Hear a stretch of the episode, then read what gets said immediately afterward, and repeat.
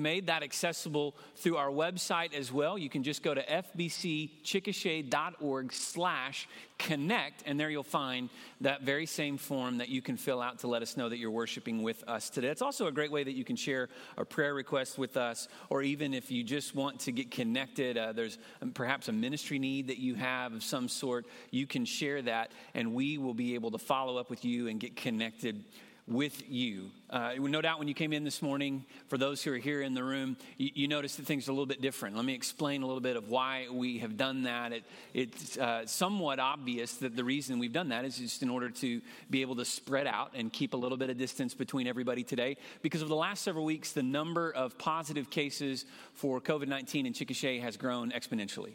Uh, and, and several weeks ago, we rolled out what we called our risk phase response plan that, according to how the state uh, manages or, or determines the, the level of risk, which they do on a county by county basis using a color coded system, that we would sort of adjust some of our, uh, our operations accordingly. And so this past week, due to the increase in number of cases here in Grady County and in Chickasha in particular, our our risk level was elevated from yellow to orange. In fact, from a week ago to this past Friday because they released this. The State Department of Health releases this color coded system along with a number every Friday.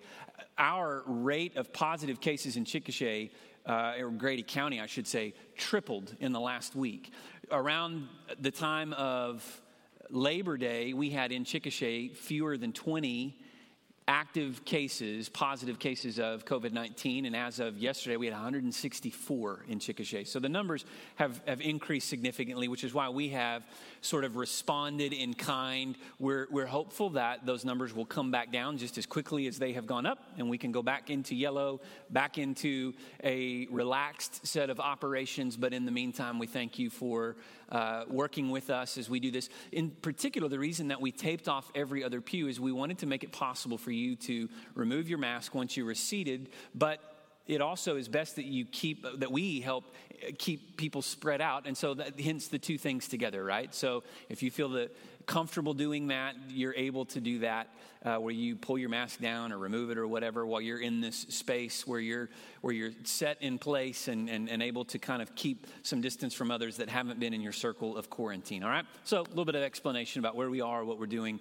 We're just going to roll with it and keep praying that the whole thing will be done soon, be gone soon, and we can go back to life as we prefer it, no doubt, right?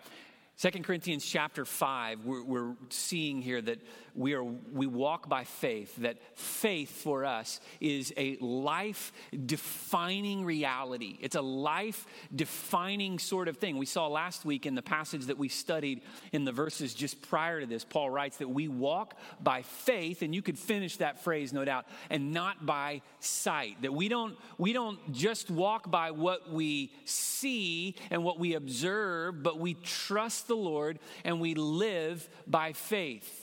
And so, as we walk by faith, really that's where we pick up today in this part of the text. As we walk by faith, as we follow the Lord's leadership, as we continue to take those steps forward by faith, then we live in such a way that, that our lives are lived for the glory of Christ. We saw that last week. And even further, we're going to see today how the love of Christ helps shape that. In fact, as we think about the love of Christ, I want you to think of the love of Christ as being a truly a, a, a life defining, a life altering type of reality, right? We all have those moments in life that are sort of what we would refer to as the life defining moments. We have those moments in life, those things that happen to us that it seems like in a moment through a series of events or circumstances, or maybe it's a commitment that we make, maybe it's something that's even beyond our control, that our lives are changed forever. There are a number of those moments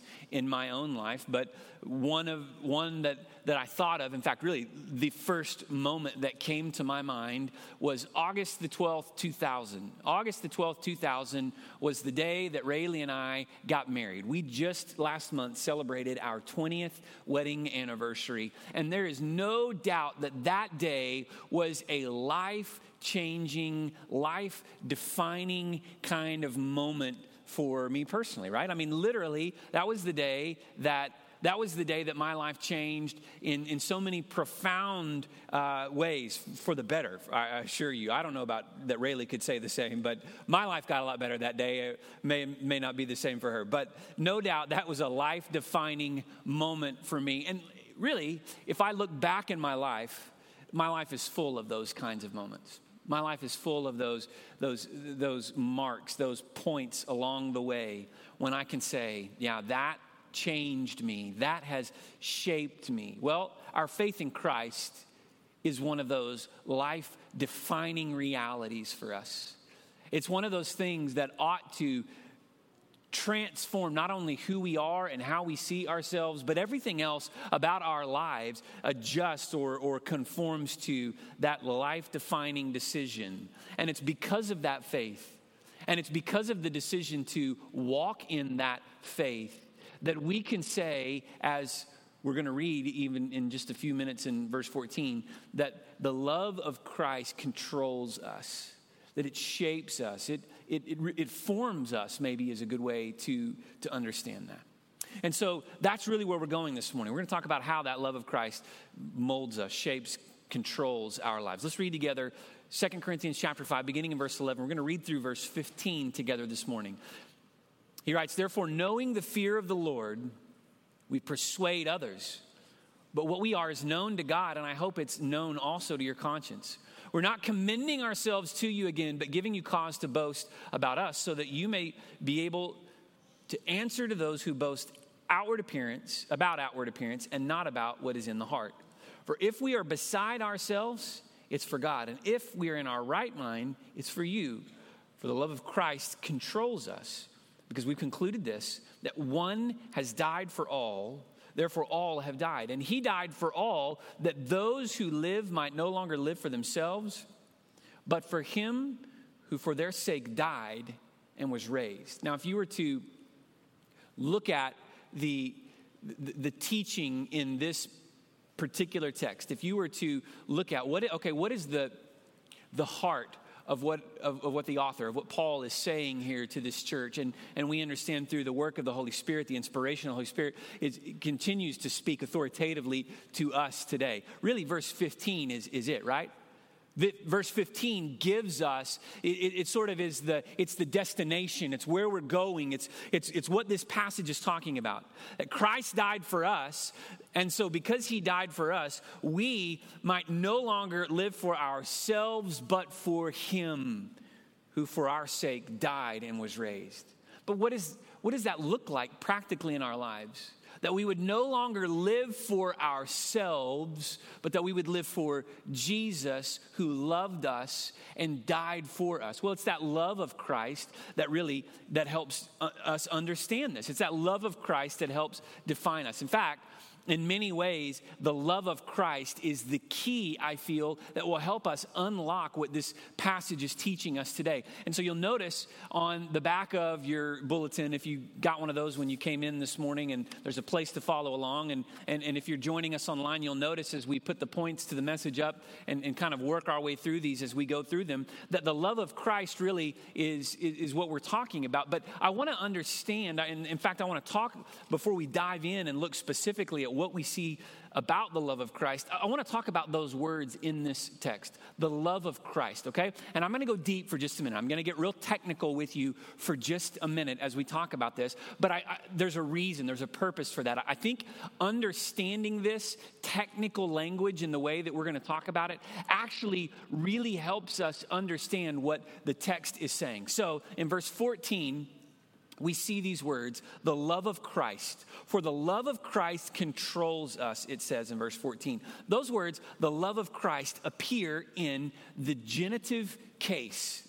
Okay? So the words love of Christ are in the genitive case. Now, here's what that means, okay? When words appear in the genitive case, usually that means that the genitive is a word that is used to describe another word, or oftentimes a noun that's used to describe another noun, or in this case, it's actually a, a noun that's used to describe a verbal, because the word love is like a verb that's being used here in, in a noun sense. So you've got you've got one word describing another. It shows a relationship that exists between those words. Oftentimes, the genitive case is used to demonstrate possession. So when we talk about when we talk about some form of possessive case, we're usually speaking in the genitive case. Hang with me, okay? I know this is like I'm, I'm taking you back to eighth grade grammar, but I, I promise this is gonna this is gonna produce something in, good for us that helps us understand this in a moment, okay? So we've got the genitive case here with these two words and the relationship that exists between them,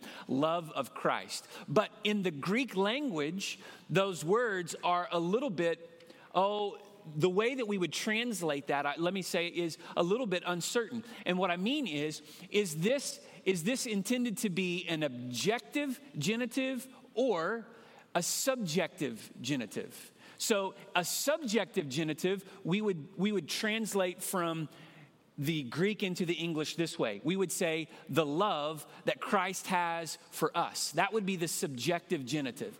The objective genitive would be where we would say the love that we have for Christ.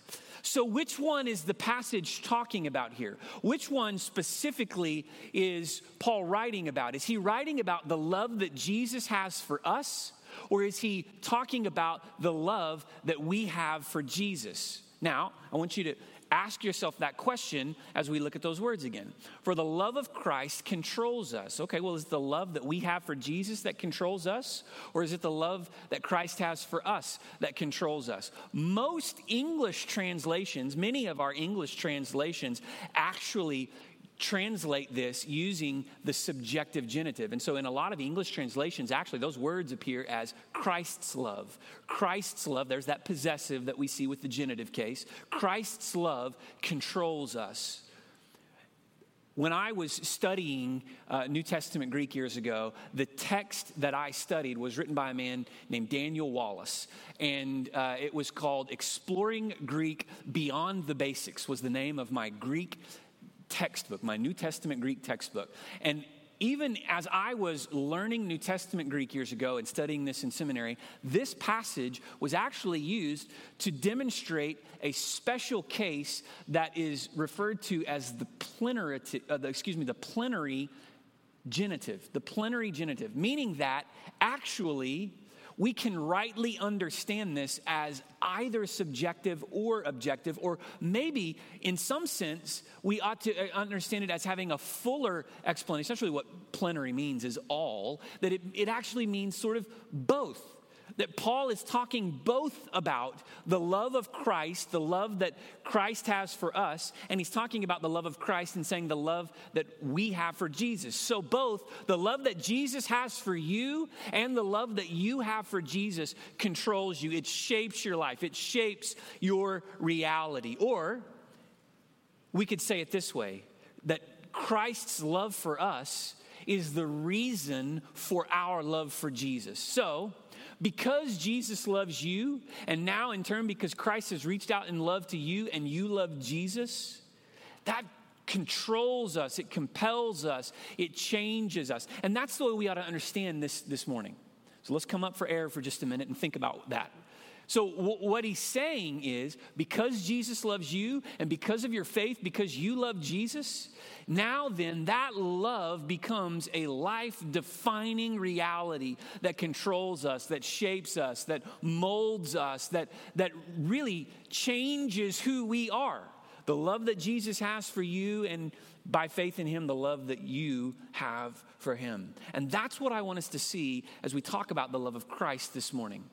It's, it's the love that we have in him because, as John writes in 1 John chapter 4, because he first loved us. And so we understand that it's the love of Jesus that is life changing in so many ways. And so the first thing we see in the text in particular is that the love of Christ convicts our conscience. It convicts our conscience. Verse 11, he writes, What we are is known to God, and I hope is known also to your conscience. He's saying, what we are, he might well be saying who we are because he's talking here about people who walk by faith, right? What we are as believers in Jesus, as people whose lives are, are, are dictated by that decision to trust Christ, to know him by faith, or as he's going to go on to describe in the coming verses that we'll actually study next week, as ambassadors for Jesus, as representatives for Jesus in this world the love that we have for Jesus and the love that Jesus has for us, it's, it, it convicts our conscience, meaning that it literally from the inside out, it, it has this power to shape us, to mold us, to transform us. Now, we understand technically, if we're gonna, if we're gonna describe this using theologically or doctrinally specific language, we understand that it is the work of the Holy Spirit to bring conviction to our hearts. John chapter 16 verse 7 and 8, Jesus tells his disciples that I'm going to go away because unless I go, I cannot send the helper. But when I go, I will send the helper to you, and he will convict the world concerning sin and righteousness and judgment. That's what Jesus says to the disciples, that it's the work of the Holy Spirit. But the reason that we have the Holy Spirit, again, is because of the love of Christ. Because Christ loved us, because he gave himself for us, as it says in verse 15. For, for our sake, he died and was raised. Because Jesus loved us enough to go to the cross and conquer sin and death, and because he was resurrected from the dead and ascended to the Father, and furthermore, because he sent the Holy Spirit to be his agent on this world, dwelling in us by faith, so that it says in Galatians chapter 2, verse 20, that, that we have we have God's Holy Spirit, that Christ is alive in us. It's because of this that we can that we can be transformed, that we can be made new, and, and that Holy Spirit works to convict our conscience. He works on us from the inside out. He's working to shape us, to convict us of sin, to convict us of those things in our lives that need to change. I often say when I'm talking to people about about th- that conviction and dealing with conviction that it is what is most important is that we would know Jesus by faith and we would learn to listen and obey the voice of the Holy Spirit. See, when I stand before you week to week, I, I, I, do my best to preach the gospel to you, to preach Christ to you, to preach the faith in Christ, and not to just get up and say, well, the Bible says you ought to do this and you ought to not do that. Now, to be clear, our faith in Christ dictates the way that we live, it dictates the things that we do. But let's not make the Bible into a, a, a, rule book of do's and don'ts. Instead, let's let the Bible lead us by faith to the one who loved us and gave himself for us. Because if Jesus has your heart, then he's going to change your behavior.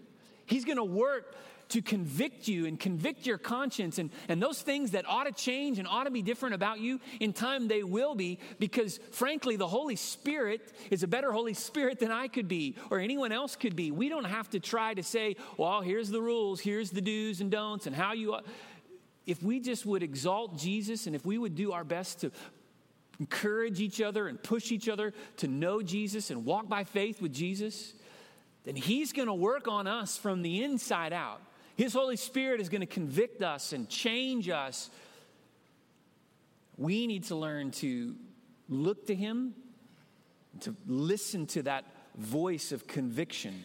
So we see that the love of Christ convicts our conscience. He's working on us, refining us. Praise God that He's not finished with us. And, and although sometimes the conviction that we receive, that conviction of the Holy Spirit, although sometimes it's, it troubles us, although sometimes, quite frankly, it's just downright hard, the way that it seems like God is working on us, praise God that He loves us enough to take us as we are, but He also loves us too much to leave us that way.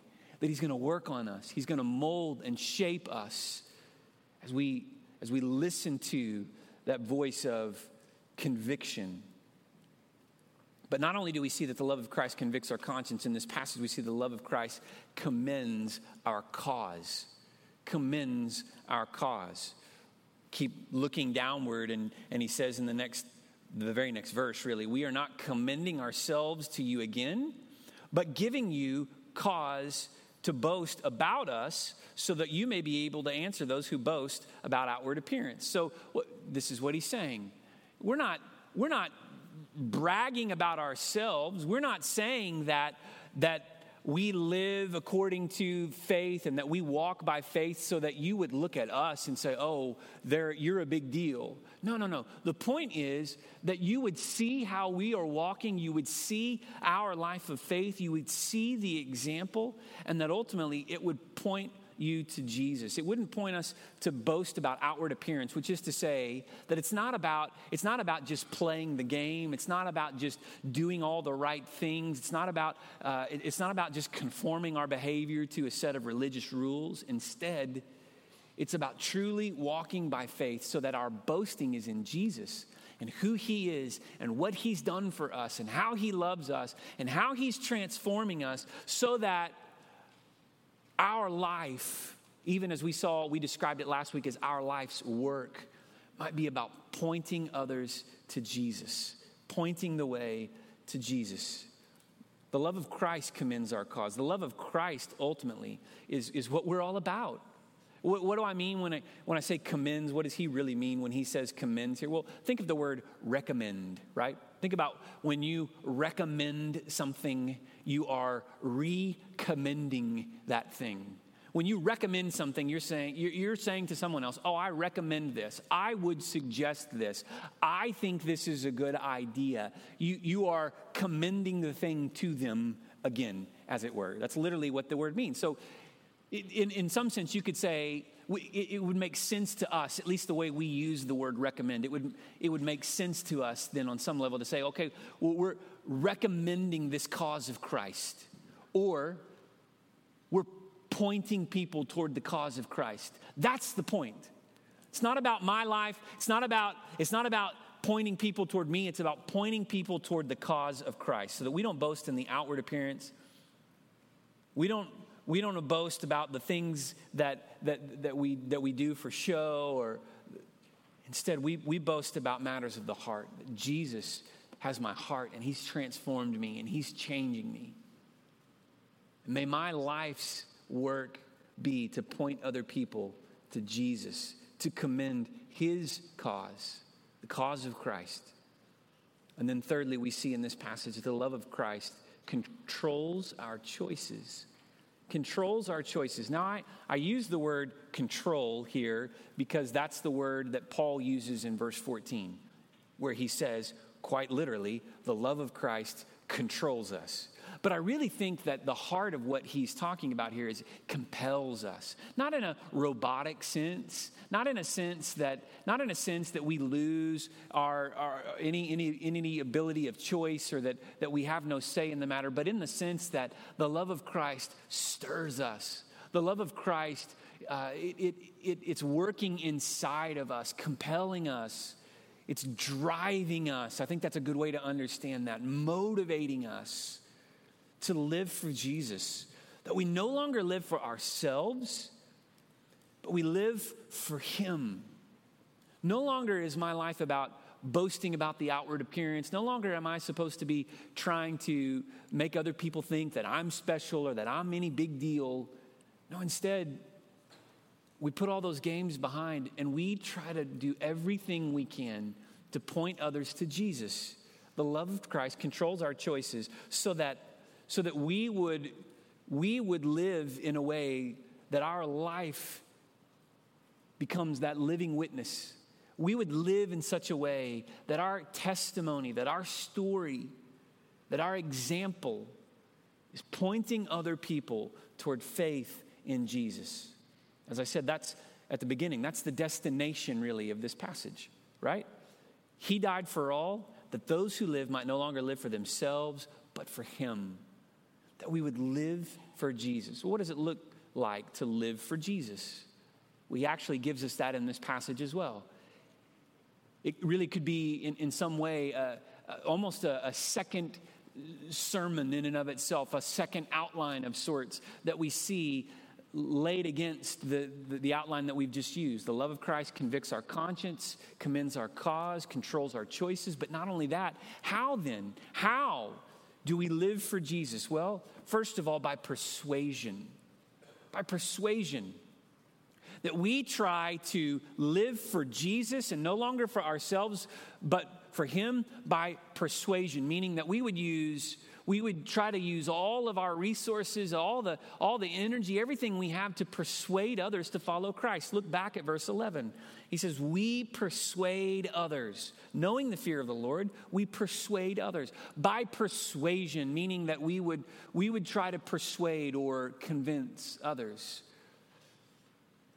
So we live for Jesus by trying to persuade others. Now, there's two ways really that you can persuade others. One, we can persuade others with the words that we speak, right? You think of, when you think of the things that you say, you can be persuasive. A part of being persuasive is with the things that you say, the words that you say. And in the, in the bigger sense, we often think of this in theological terms along the discipline of apologetics, which apologetics is just a fancy word of saying arguments in, in favor of, right? When we're talking about arguments in faith of or in favor of faith or in favor of Christ. We, we try to persuade others by speaking convincingly about the love of Christ, by bearing witness. But there's a second way, and that's really how we live. It's not just what we say, it's how we live.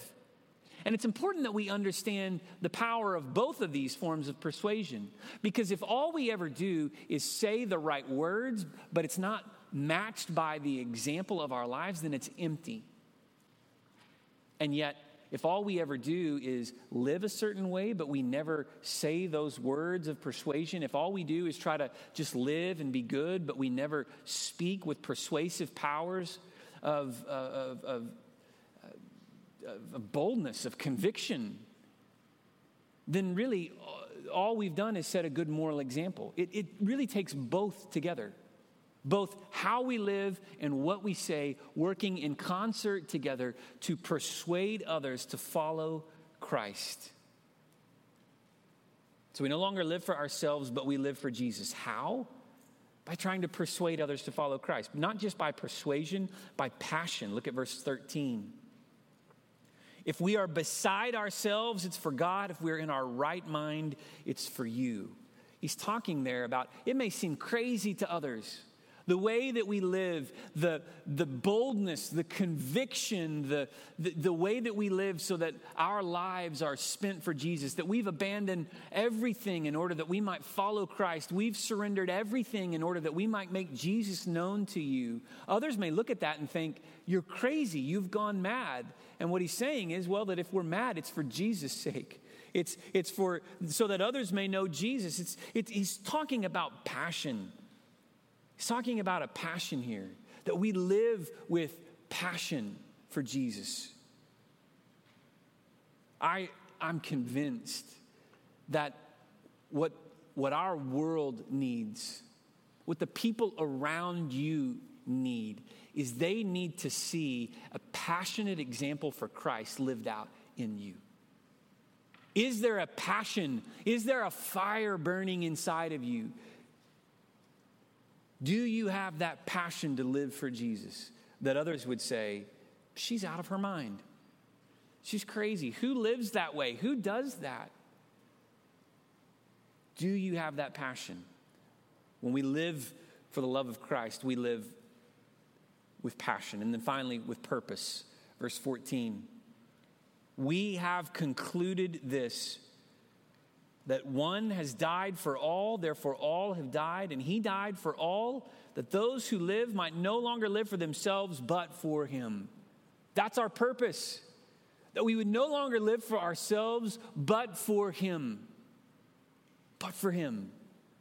We have concluded, I have decided that my life will be spent to point the way to Jesus. I have determined that my life's energy and my resources and my work and all that I have will be used to try to persuade others passionately to live with purpose, the purpose of Christ, the cause of Christ. Again, And so the love of Christ points us to Jesus, that we would not just live for ourselves, but that we would live for Him with persuasion, with passion, with purpose. And so when we read that and we, and we, and we think that, we, we begin to dwell on that truth, of course, we have to reflect personally. We have to look inward and say, is that true of me? Do, do I see myself in this passage? Do I see in my own life, in my own example, do I see that I am living with passion for Jesus, that I'm trying to persuade others? Who in my life, who in my world am I actively trying to persuade to the faith? Who am I trying to lead to Jesus? How am I living with passion, with purpose? That my life would no longer be lived for me, but for Him who died and was raised again for my sake. In a moment, we're going to move into a time of reflection and response.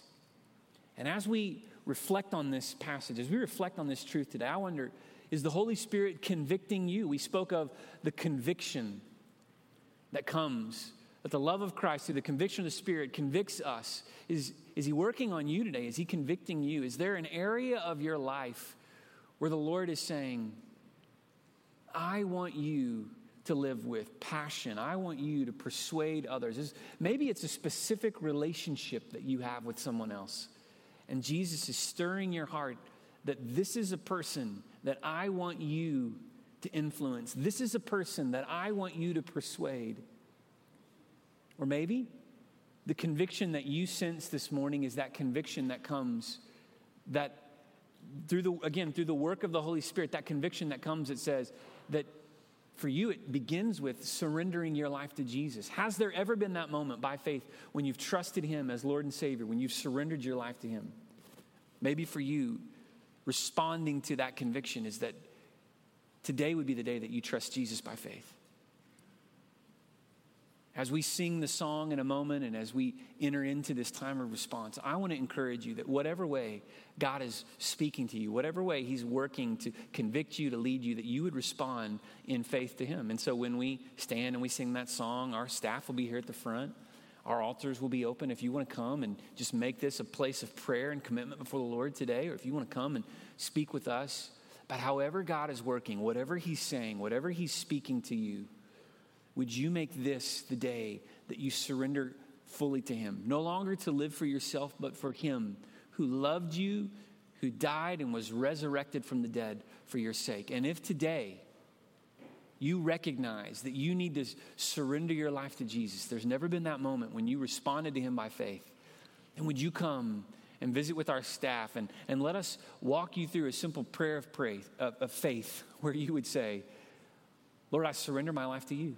I admit my sin. I believe that you have the power to forgive my sin. Would you come in my life now and save me? Would you make this the day that you surrender, no longer to live for yourself, but for Jesus and his love? Let's pray together. Lord, we thank you that you did love us and you did give yourself for us. You paid the price. You laid down your life as the ultimate sacrifice that we may no longer live for ourselves, but for you. And now, as we seek to live for you, Jesus, would you work in our lives? Would you move in our hearts? Bring your conviction of sin, lead us into a right relationship with you. Stir our hearts and our affections so that we desire to pursue you, to live with passion, to persuade others to follow you as well, Lord.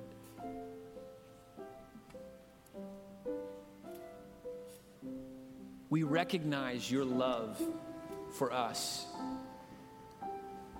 And now, Lord, we want to respond demonstrating our love for you. So, would, would you move in us as we do that? We pray this in your name.